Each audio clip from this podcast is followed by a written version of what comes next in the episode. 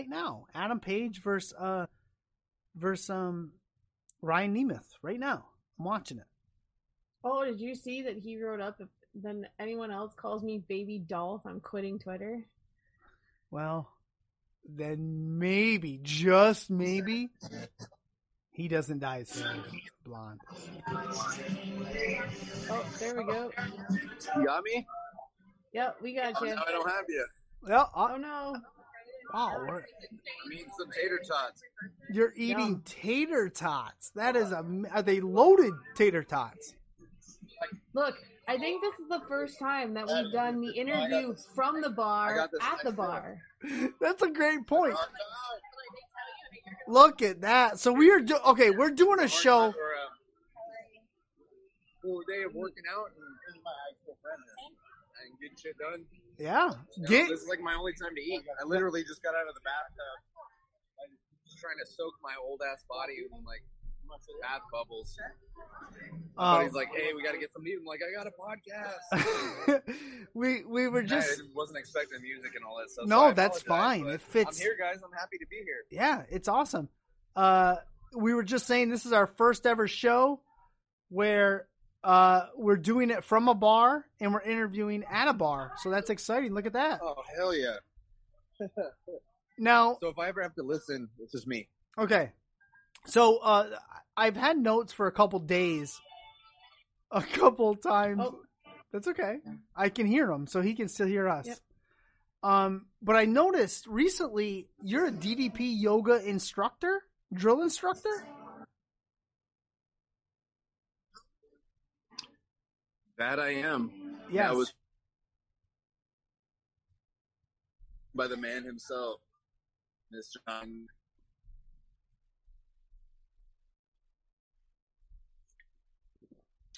Well, I tell you, Vanessa. Ro- yes, so we'll wait for him to raise. idolizing him. Now here I am. he, he's like the drill sergeant, honestly. It's his baby, so like you don't call a call his way or this that. He's been doing it for like 15 plus years, and I come in, he just knows it like backhand. I'm like, oh my god, like you know, knowing if my right's my left or my left's my right. So it's been a great time. He's been super patient and just God, man, he's been uh, such a huge blessing for me. Now, um, I saw you with Zicky Dice and Big LG Gallows. Uh, what was that experience like, and how uh, how lazy are those two? oh, those guys are great. Luke Gallows, fucking um. Those are my boys. Uh, they all live here in Georgia with me, and that was a. I think what you saw was like a typical Tuesday for us. uh, just between doing content, like we're always helping each other out. Those guys are always helping, like teach me, learn stuff, and we just want to make people laugh and feel good, and just kind of forget all about all the crap that's going on, Yeah. you know, in the world. And sometimes our humor can be a little bit, you know, childish or vulgar, but like we're just trying to pe- get people away from thinking like who we are, being serious people or professional wrestlers, and just be stupid and funny, and just take their minds off of stuff. And those guys are just good to the core, man, salt of the earth. Exactly. Those two are about as stupid as they come. So you definitely uh, hooked on hooked your wagon to, to two good ones there. Yeah, I'm in the I'm in the right crowd. Yeah. Yeah, for sure. No, they were great. We did talk. I met them uh, like during the summer. They put me on Talking Shop Mania one with them, and since then we hit it off. And you know, Gallows and everybody has just been super, just welcoming and loving, and we've just been grinding together, man. Because what you guys see is like work, but then we got our regular jobs, and we got pro wrestling, we got this, we got this. So a lot of people don't see that, but so it's it's just a good uh it's it's like being in the military for me it was like a good tribe like family brotherhood Yeah. so getting out of that that's why a lot of people most like fail in civilian life because they can't find that tribe anymore so it's Yeah. funny just jumping into pro wrestling and then getting to where i'm at now and getting around like-minded people and individuals especially from people that i used to you know watch on tv all the time and just seeing how down to earth they are and how like big their heart is. Like, man, I wish people knew like the real, you know, individuals So Yeah. doing podcasts like this allows me to kind of like put that out there. Like, yeah, everybody's grinding just like everybody else, and Yeah. the same thing. Like we're all we hold each other accountable, and in order to get shit done and keep moving forward, because it's it's tough even for public figures and celebrities too. But we want to like we have a, a better platform sometimes than most, Yeah. and but we want to still bring joy, and and by doing that, like we were able to forget about our crap too. you know, because we're humans, we got kids, ex-wives, whatever. Yeah. And then when we do stuff, and then we have fan interaction and like the loved ones now, like it's so it's. I think it's a really good dynamic that we got going. Uh, I to- I totally agree. Because it's a shitty thing. Things that we're going through right now is shitty. So taking our minds off of that is uh, phenomenal. Now I, I heard you. The first time I heard you was on Busted Open Radio. You had a phenomenal story, uh, background as one of my children now enters the uh, enters the bar, the arena. Um, you're former military. You've had a lot of a lot of stuff go down. Uh, could you give us a little synopsis for the, maybe the people that don't know exactly about you. Oh yeah, yeah, no doubt. so currently I'm 36 years old, but I could have been like any statistic. Yeah. Uh, I grew up in the projects, trailer parks. And, you know, my mom was a meth head. I did meth with my mom. Let's just put it that way. Wow. That was just, and that wasn't anything abnormal for from how I grew up. By the time I was 13, I'd already went to like nine different schools, and that's not counting the same school maybe two or three times in the same year. And just my mom was in a toxic relationship, one after the other, and anytime rent was due, we moved. So just growing up was a little difficult. I was overweight, fat, bullied. So oh, I, I hate bullies. Yeah. And I hate uh, by the, I got taken away from my mom when I was 13 and was got moved in with my dad. Now it's not like my dad was out of the picture, and I always try to explain this. Like my mom and dad, like I have great relationships now, but like my mom kind of held us hostage a lot, you know, because she was in bad relationships. So having her kids was always better. It just sucked. But anyways, I got with my dad, and I was able to like actually play sports. I had, you know, and that's where I, be, you know, found wrestling. Um, basketball, baseball, all that stuff. You know, I could hit the hardest because I was big and fat, supposedly, and you know, I had so much aggression in wrestling, I could just win. But then I went down like a similar path. You know, I was on Team USA Arizona when I was in 2001 as a you know 16 year old. Went to Europe, came back, and I thought things were going to go great. Just dealing with my own depression or whatever. I used to find outlets with drugs. The same thing. That's why I said I used to do you know meth with my mom and it just I started a family earlier, and I was like, oh my god, I'm repeating history. And uh, luckily, I got a wrestling scholarship. Took me out of there, you know, and then I joined the military. You know, finished my degree. It was, you know, blown up quite a few times, hit by lightning. All the crazy stories you can read or watch online, but just constantly fighting and grinding, man. You know, I got seven kids.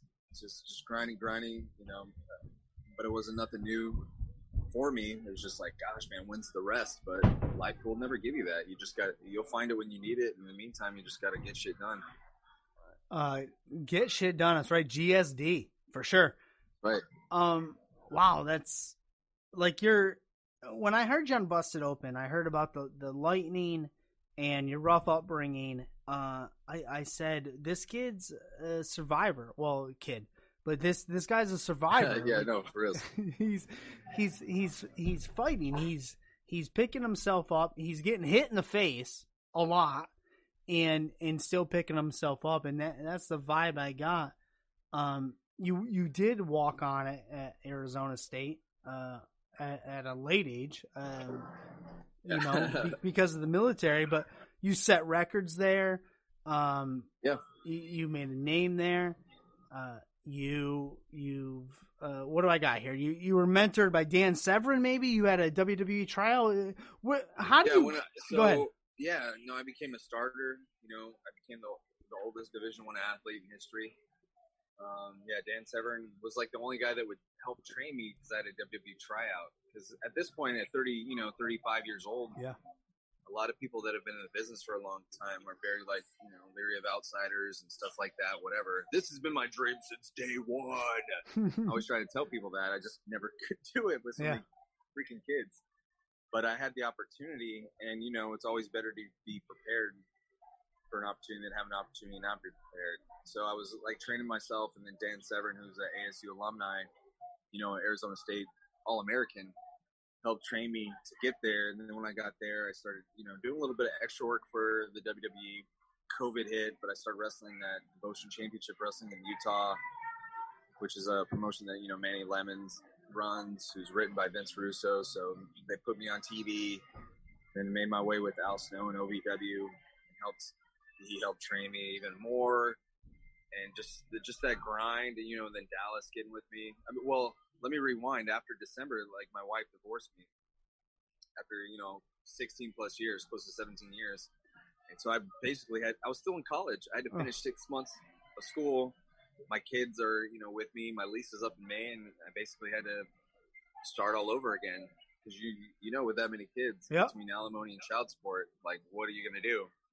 And it's not like I'm against like your regular, average, normal jobs. I just, I always feel like I'm an entertainer. There's so much more. Like I've done a lot of shit. It's hard to go from a hundred to zero. Yeah. So like, it's not that I, I always say like I thrive in chaos. I fucking hate chaos, but bring it. You know, I, lo- I love, you know, just breaking through walls that a lot of people see you can't, and that's what I did. And here I am with, you know, DDP took a liking to me. He had a similar upbringing, you know, just like me, and he started in the business just like me at 35 years Yep, old. right. He was a manager prior to that, but you know, he was 35 and a half when he started. I'm 30. I've been wrestling for over a year at 35. So it's like, it's like it was meant to happen. Yeah. And not only just with wrestling, let me put this, like he'll, he allowed me to come into his empire, learn how to do this. And now I'm doing the Warriors Purpose program, helping, you know, veterans with, you know, not just weight loss, but, you know, PTSD, depression, everything you can think of under the sun Yeah. and just get these guys doing things from like tying their shoe. We have a guy that hadn't tied his shoe in you know close to ten years. Can bend over and tie a shoe and breathe. You know, like most. He's like that. Most fat people, we hold our breaths, we can't do it, or we pre-tie our shoe, and we just shuffle it on. So like a lot of stuff that you know even I take for granted. Like these guys are these are these huge victories and milestones. So like that's a huge God like blessing that Dallas would even entrust me with this. But it's yeah, man, it's just great. It's it's about keep moving forward. How important? Uh, we're doing we're doing a little bit of uh, uh, mental health support tonight uh, up in Canada. Uh, Bell Let's Talk hashtag Bell Let's Talk.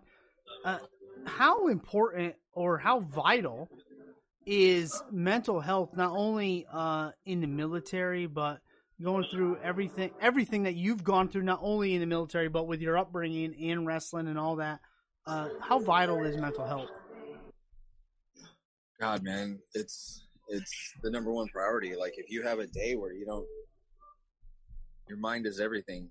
You know, you feel like crap. Like why would you do anything for anyone else? Or if you're feeling like the world's against you, you're not. Why do you think people take themselves out? Because they feel like they don't feel love. That's how bad like the mind is.